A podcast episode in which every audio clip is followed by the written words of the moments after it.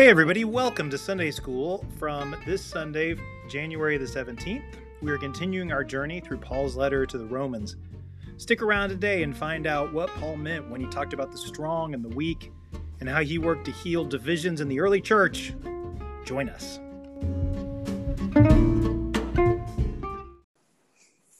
Let's pray.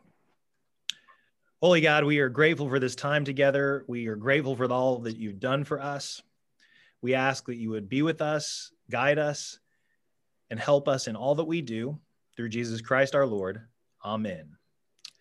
All right. Welcome to week two. You have made it through one week and decided to come back again, which is a testimony to each and every one of you.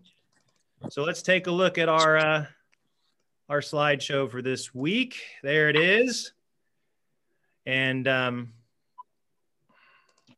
there we go. So there it is. Uh, hope you can see that.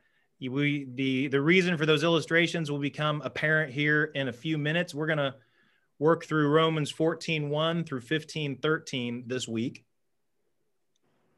So we're going to start getting into actual content as opposed to just context. So there is Phoebe, a picture of Phoebe from uh, our discussion last week. So picture her. I found a, an icon. This is actually an icon. I don't know from when of Phoebe. Uh, you know, the Greeks and the Eastern Orthodox like their icons.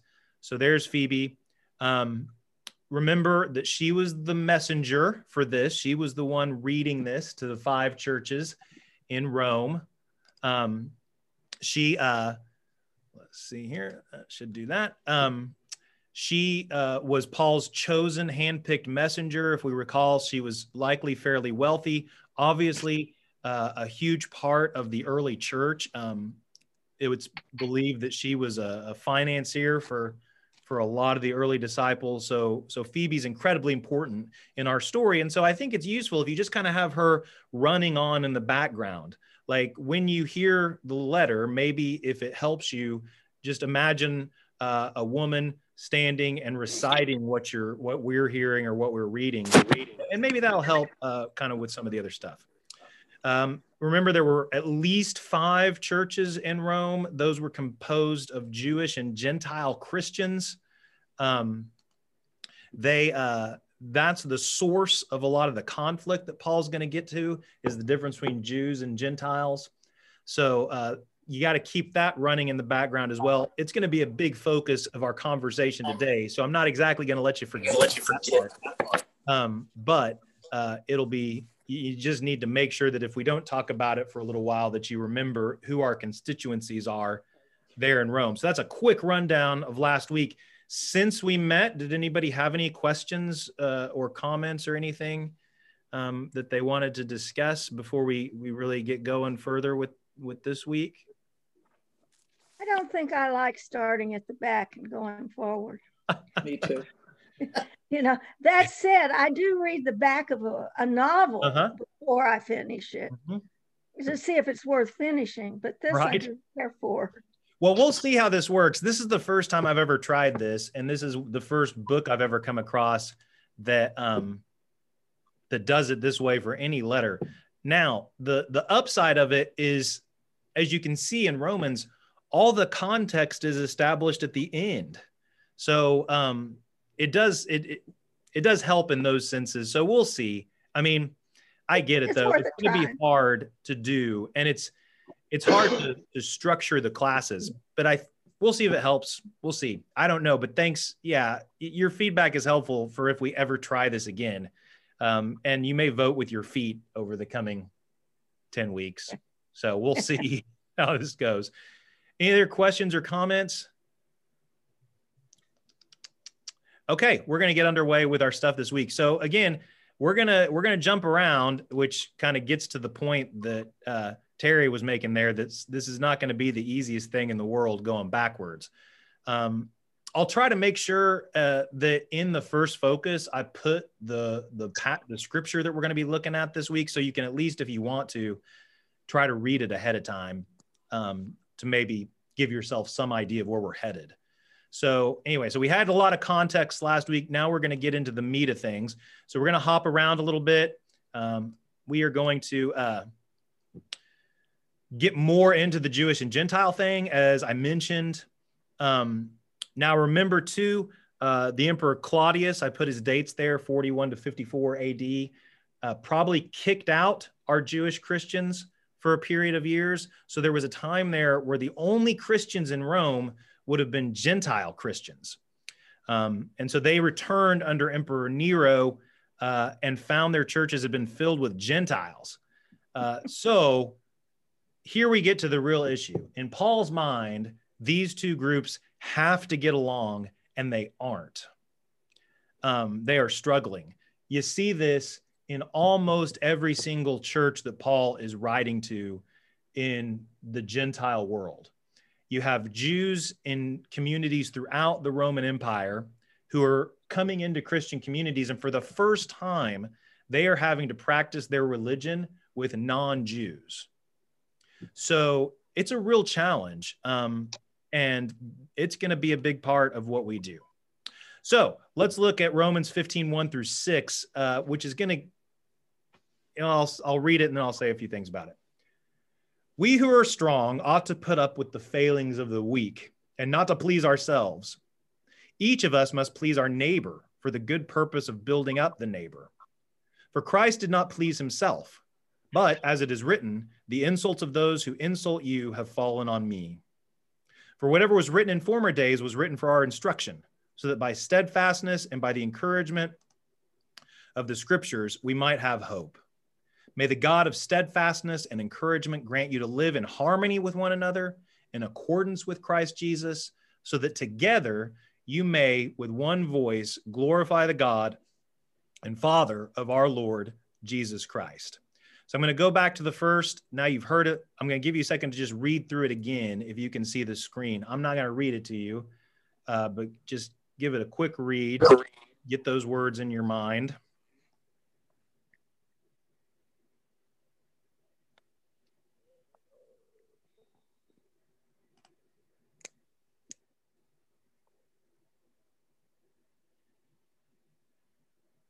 Okay. All right, the strong and the weak. So uh, McKnight is going to use these terms throughout his book, the strong and the weak. Uh, he's going to keep coming back to them. So we'll return to them over and over again throughout the rest of our study, the strong and the weak.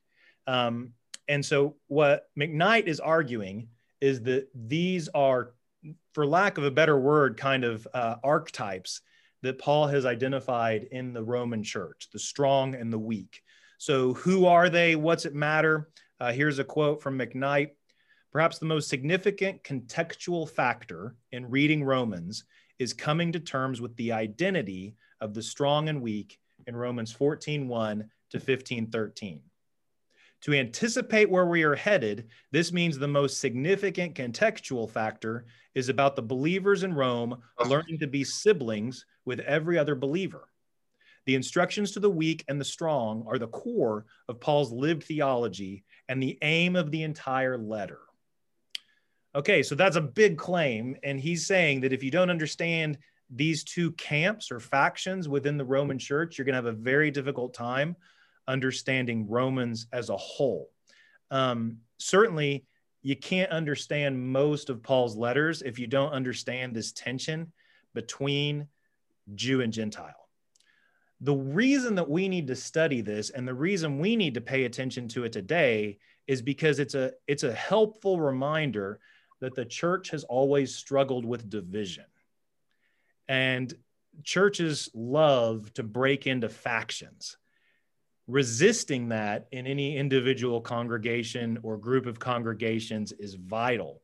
Uh, and we're really poor at it most of you who have been in the church for any amount of time in your life have experienced this breaking off into factions. So while in Paul's time, the factions were rec- represented by the Jews and the Gentiles, by the strong and the weak, uh, it's important that we don't just stop these words because they're we aren't having the exact same problems. Uh, our divisions and differences uh, are just as real. And Paul has the exact same thing to us. To say, as he said to them, which is nicely summarized there. May the God of steadfastness and encouragement grant you to live in harmony with one another in accordance with Christ Jesus, so that together you may with one voice glorify the God and Father of our Lord Jesus Christ. This is a strong statement of unity, of oneness. Paul makes these over and over and over again in his letters. Um, and it's to the church's detriment when we fail to view these as commandments or significant instructions for our life together in any age. So uh, don't just check out because he's talking about Jews and Gentiles. Uh, bring that into our modern age. It's going to give us context, but it's also going to give us guidance. Okay. So, who were the strong? They were predominantly Gentiles. They believe Jesus is Messiah. Here's a key one they do not observe Torah law. So, what's that mean? That means they don't have any dietary restrictions on what they eat. It means they don't care if males are circumcised or not. And then it just goes on from there. They don't observe a Sabbath. Those are going to be the key practical things that, uh, that are manifest in their lives. So it's not going to matter so much if they observe kind of obscure Deuteronomic teachings about the law. There's over 600 laws in the Torah. Uh, the ones where the rubber really hits the road are the ones that I've named for you circumcision, food, and then observance of the Sabbath. Those were the primary things that set apart Jews from the other people around them uh, in the Roman world. So Gentiles just simply didn't believe that those things mattered. Okay, let's look at the weak and then we'll pause to see if you have any questions. Who are the weak? They are Jewish believers who are in the stream of God's election. We'll get to what that means as the weeks unfold. They knew the Torah, knew it well, just like Paul, who knew the Torah and knew it well. They practiced it, and they may also have attended synagogue in addition to church. So they may have been uh, covering all their bases, just like those of you who go to Episcopal churches and then Presbyterian churches. Same thing. That should be covered. Uh, and they are judgmental of Gentiles, especially Gentile Christians. They absolutely believe that if you are a Christian, you should be following Torah law. So uh, there's simply uh, no way for them to separate Jewish practice from Christian belief. So that's your strong and your weak. Let's pause for a second. Where are you? Do you feel like you, you got what we're talking about here? You got questions? You got comments? Phil, can you hear me? I can, Greg. Yeah, go ahead. Um, but uh, we're told that the Gentiles were condescending mm-hmm. toward the Jews. Mm-hmm it seems to me like maybe they didn't have to be condescending. I mean, I know like they were conflict, I mean, promoting the conflict or whatever. Mm-hmm. Is that because of the legalism? Yeah. So they thought the Jews had bad theology. They they fully understood Jesus uh, as being kind of the purpose here, and they didn't think that the Torah really had a lot for them.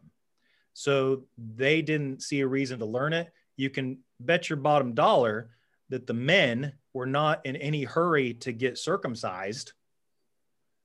You can also bet that they were not in any hurry to change their dietary habits. Like the, the dietary thing, we went over a little bit in previous Sunday schools. It's really complicated. I'm not going to bore you with it, but just know that it was really, really difficult. Um, and it may just stick out like a sore thumb if you tried to observe Torah dietary restrictions.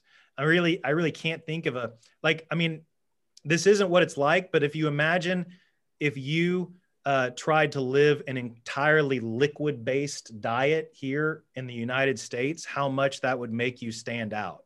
Like if someone invited you over for dinner and they were having hamburgers and you said, I would love to come, but you'll need to make me a kale smoothie, and you had to do that every single time you ate with other people, you can understand how quickly you would start to feel isolated and ostracized, and how people would stop inviting you over to their cookouts after a while because they didn't want to make your kale smoothie and they didn't want to feel judged for having a hamburger. It's the same idea with uh, dietary restrictions in the ancient world.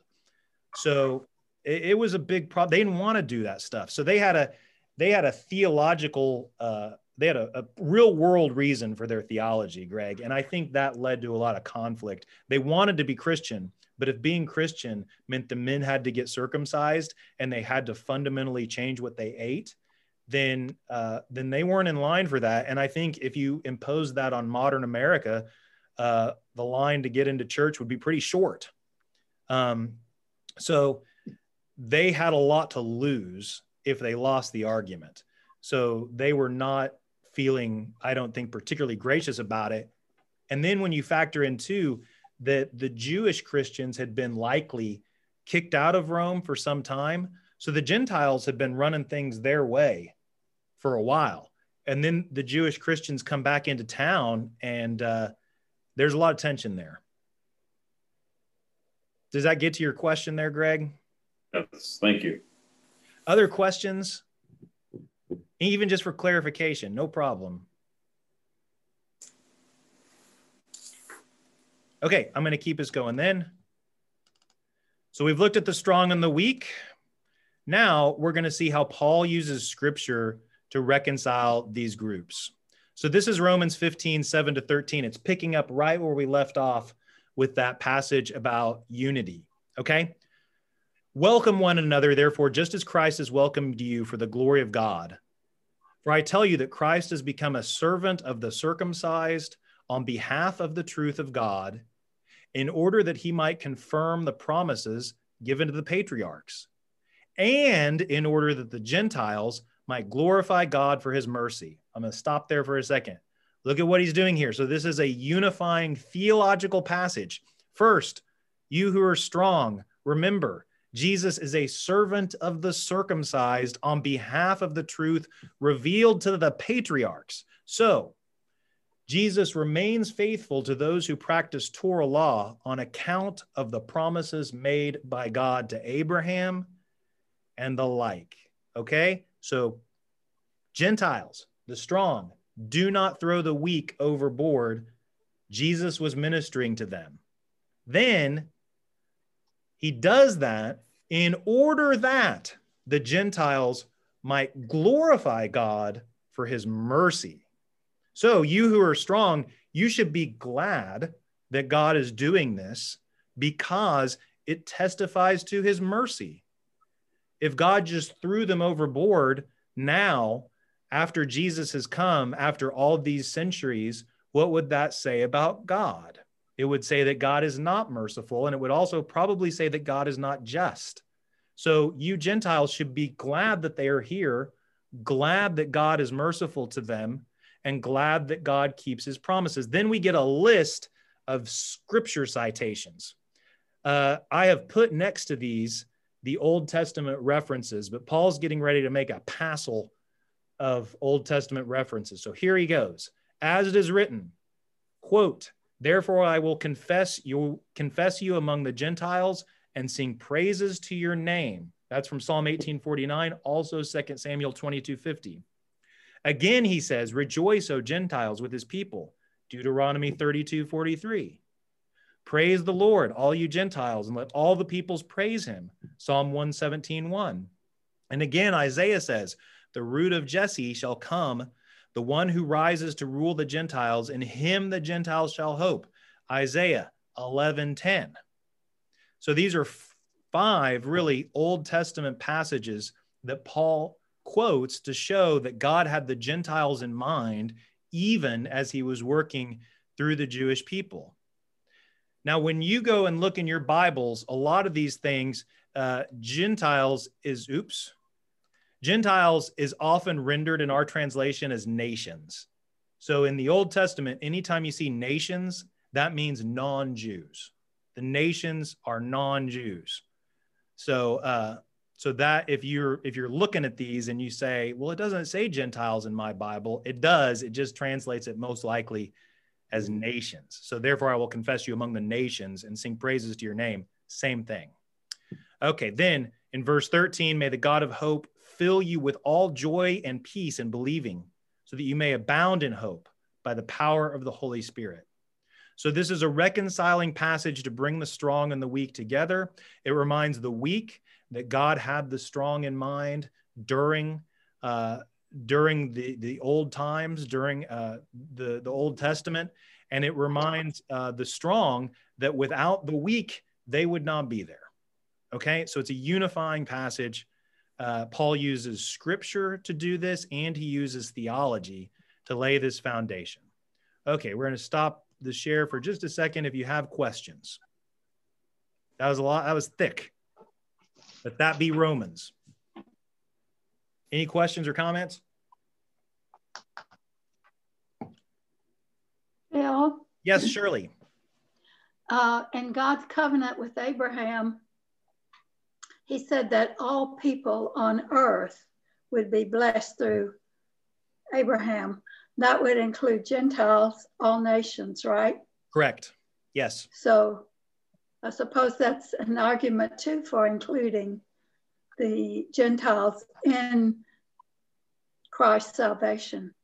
Yes. I mean, there's, if you go back and look at the Old Testament, there's lots and lots of different arguments that Paul could have made here. Um, and that certainly is one as well. Absolutely. Yes. All the way back to the covenant. That's a great thing to cite, Shirley. Any other questions or comments? Okay, so you see the work Paul's doing to unify. Now let's get to the food problem um, here. Um, hmm, there we go. So Jews and Gentiles ate different things. I've mentioned this. Paul says in 14:2, some believe in eating anything, while the weak eat only vegetables. So being vegetarian does not make you inherently weak. That's not what Paul is saying. What he's saying is those who are trying to maintain Torah law, the Jewish Christians have tried to solve the problem of dietary issues in Rome by just simply becoming vegetarian. They just don't eat any kind of meat, and that simplifies it for them. So, uh, so here is this is a contrast that Paul's making. Some believe in eating anything, while the weak eat only vegetables. Um, Gentiles had no qualms about anything they ate. Um, this promise problem manifests itself in numerous Pauline letters everywhere the gospel went, the issue of food and Sabbath were decisive, symbolic markers of faithful observance of the Torah. So, this is reiterating what I said to you before. Everywhere in the Greek world that you found Jews, it was food and Sabbath that were part of the things that made people aware that someone was Jewish. It wouldn't have been inherently obvious most of the time and then uh, you get a list. So you get Galatians, you get Acts, and then a ton of First Corinthians references this problem as well. So the food thing was a big problem. So now let's look at Romans 14, 1 through 4. So we're getting to the the back end of our passage as we read it backwards. So what, yes, go ahead. Is is the Sabbath thing, is it the day that they celebrated Sabbath? or was it working on the Sabbath day? Yes, is the answer to that question, Terry. Uh, many of them, if they were able, would not have worked on Saturdays. Um, and then they also would have gone to synagogue on Saturdays. Okay. So that would have clearly marked them out um, if they kept a different calendar than everybody else did. Uh, has anybody been to Harvest Time uh, Bakery here in Fort Smith? Ken's been. Uh, I can't see all of you. Um, so they're closed one day a week and they're closed on Saturday. Only business that I know in town that closes like that on a Saturday, but they're owned by Jewish folks. So they close on Saturday, uh, just like Chick fil A and Hobby Lobby are closed on Sundays. Um, it marks out, even in our world today, being closed on a weekend day kind of marks you out as as practicing overtly your faith. So it would have done the same thing same thing in in Roman times. It would have marked you clearly as a Jewish person. Thank you. That's a great question. Any other questions for clarification before we read this or other thoughts that you had? Okay. So, welcome those who are weak in faith, but not for the purpose of quarreling over opinions. Some believe in eating anything, while the weak eat only vegetables. Those who eat must not despise those who abstain, and those who abstain must not pass judgment on those who eat, for God has welcomed them. Who are you to pass ju- judgment on servants of another? It is before their own Lord that they stand or fall, and they will be upheld, for the Lord is able to make them stand.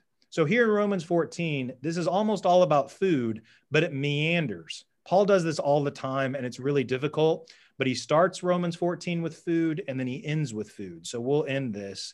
But here again, you see him making very strong, unifying statements.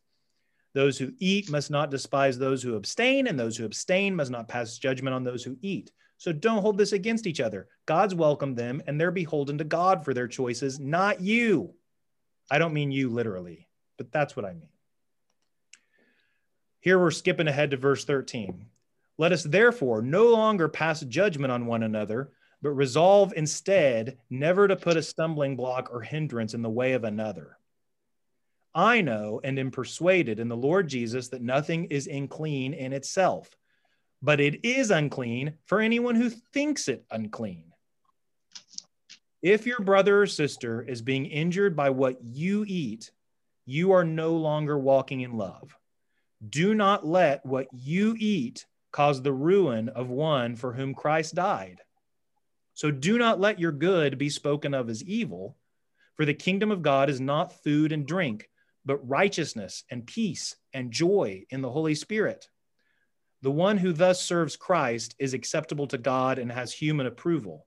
Let us then pursue what makes for peace and mutual edification.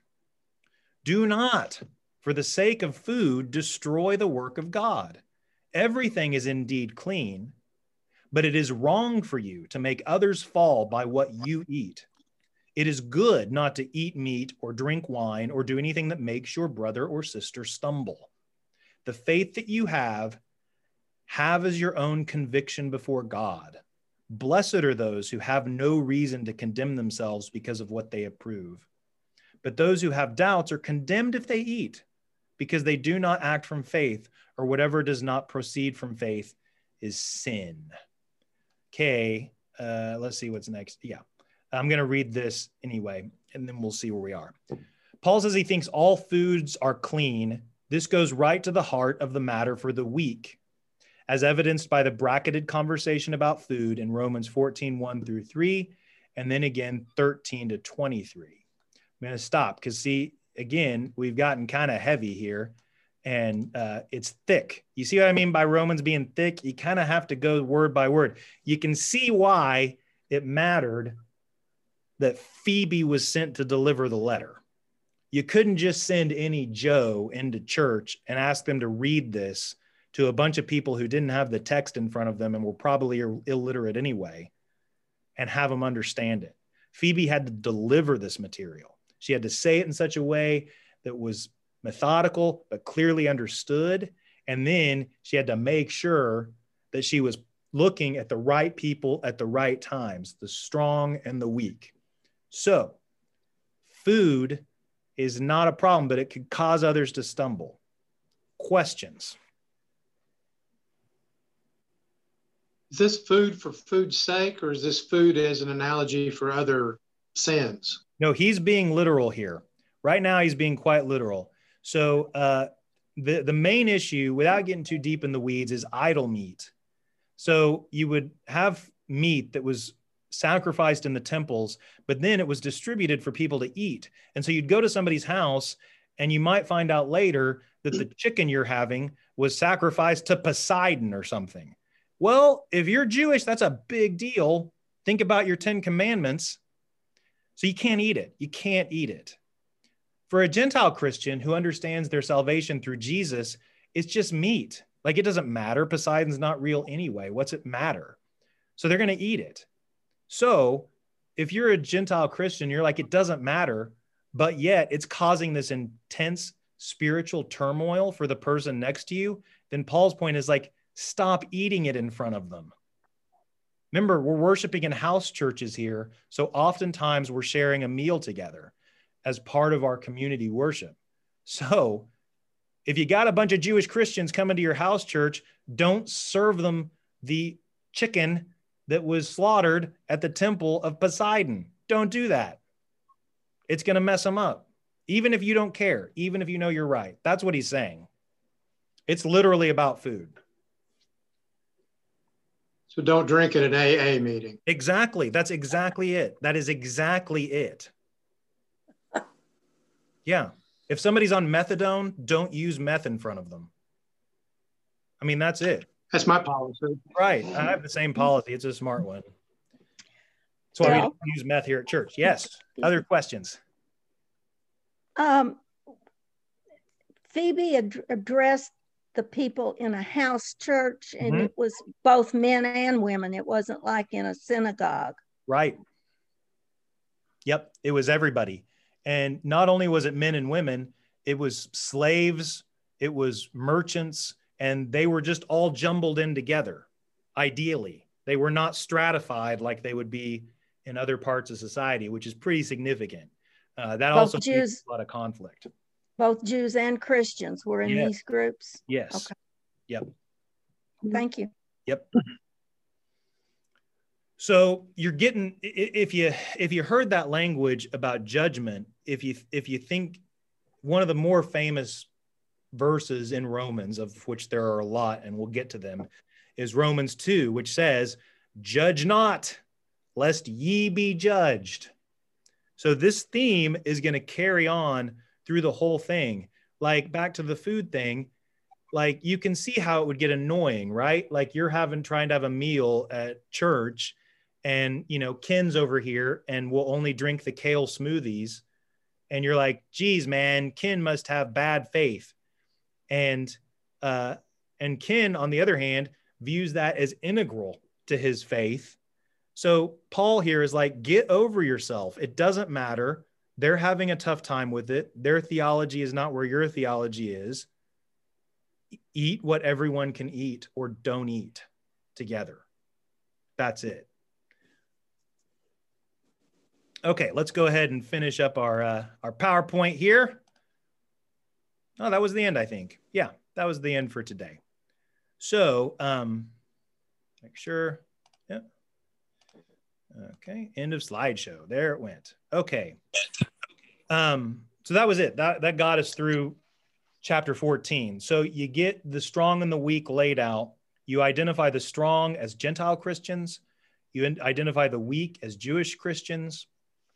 You understand that one of the main sources of conflict was food, but that was a manifestation of a greater conflict around the application of Torah law to Christians uh, in Rome and in Gentile communities. So, this is a, a fundamental problem, it's a fundamental challenge. Paul is doing difficult work. And if you think about it, it's work that in a lot of ways only he could do because Paul knew the Torah as well as almost anybody else who was going to be there. Uh, and had been persecuting Christians because they were idolaters and then had been converted through uh, through the work of Jesus, called as an apostle to minister to the Gentiles.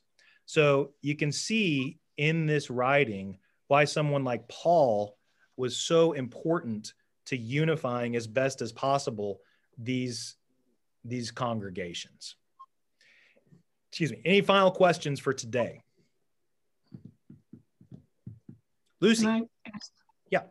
Um, on jumping back to the circumcision thing. Yep. Like, who's to know who is? I mean, right. Great question. Who's to know who is? Remember that in the Roman world, uh, most um, hygiene activities were communal and they were done naked. So men would go to the baths, um, and therefore everybody would know. Uh, also, like a lot of the toilets um, didn't have individual stalls, communal toil- toilets didn't. Uh, you would have just sat like right next to each other as if you were on a bench, uh, everybody going to the toilet at the same time. So, in those places, and again, remember, a lot of these folks are not wealthy, so they're not going to have uh, baths or often toilets at their own home. They, I mean, they may have a bucket or whatever or a pot, uh, uh but they don't. They're going to be going to communal places for a lot of their hygiene stuff, and so people would know.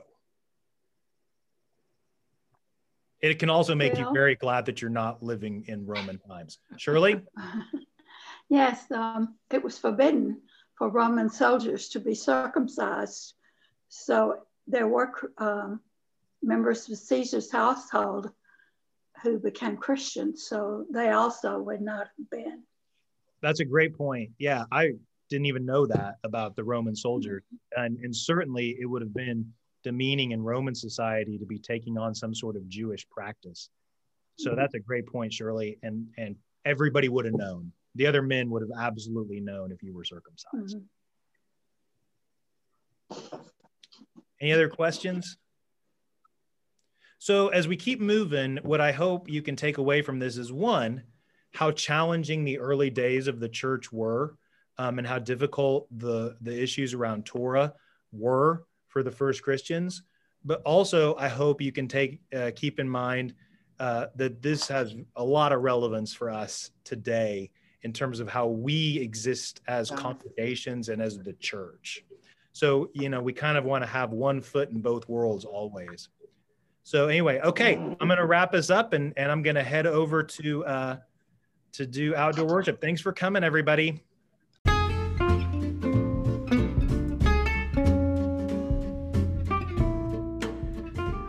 Thanks for listening to Sunday School this week for January the 17th. I will have the podcast for next Sundays up as soon as we're finished with it. Thanks for being a part of this class and have a blessed week. Peace.